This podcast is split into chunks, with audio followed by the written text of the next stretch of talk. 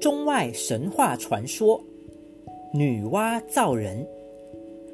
女娲是一位人身蛇尾的女神，也是华夏民族传说中的人类之母。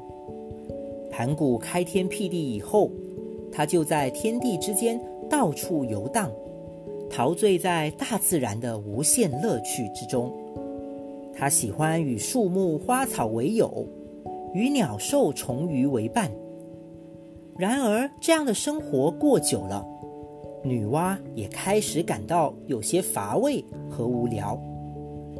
有一天，女娲来到波光粼粼的湖边，看见自己的身影在湖水中摇曳，她忽然灵机一动：为什么不创造一些和我一样有智慧、有灵性的生物来呢？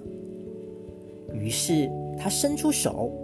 抓起水边一团湿润的泥土，按照自己的模样捏出一个个非常有趣的小东西，又突发奇想地为它们加上了与双臂相配的双腿。小东西们一着了地，立刻活蹦乱跳地嬉闹起来，围着它大声欢呼：“妈妈，妈妈！”女娲内心充满了甜蜜与喜悦。并给他们取名叫人。女娲不停地捏啊揉啊，累了就靠着大树休息一会儿，渴了就喝一捧清澈的湖水。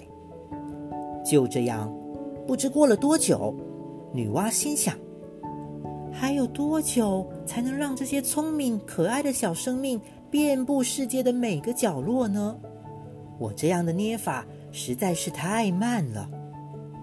女娲环顾四周，看见自己先前捏出的小人，有的在水边手舞足蹈，有的在草丛中嬉戏玩耍，有的在山顶沐浴阳光。突然，女娲看见山崖上有一根长长的紫藤，有办法了。于是，女娲拔下紫藤，沾足了泥浆，用力一挥。